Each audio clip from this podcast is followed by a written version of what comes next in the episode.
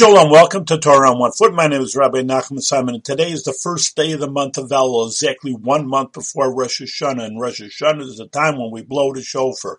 But of course, that even one month ahead of time, which is today, we blow a few notes on the shofar, the Tekiah, Shvorim, and Teruah, in order to prepare ourselves. It's just like a time for a warning that if you hear a police siren, what's happening, a fire, you know, a truck is going by, you always turn your head that really gets your attention. So too, it's like a warning signal that we should get ourselves together. Of course, in the month of El, we want to shine ourselves up with more Torah, more learning Torah with the Psalms, and when there are more prayers that are instituted in our prayer books, and surely increase inward charity, and therefore it assure us to have a good year, a sweet year, and a good year of uh, Geula, redemption through the Mashiach Tzidkenu.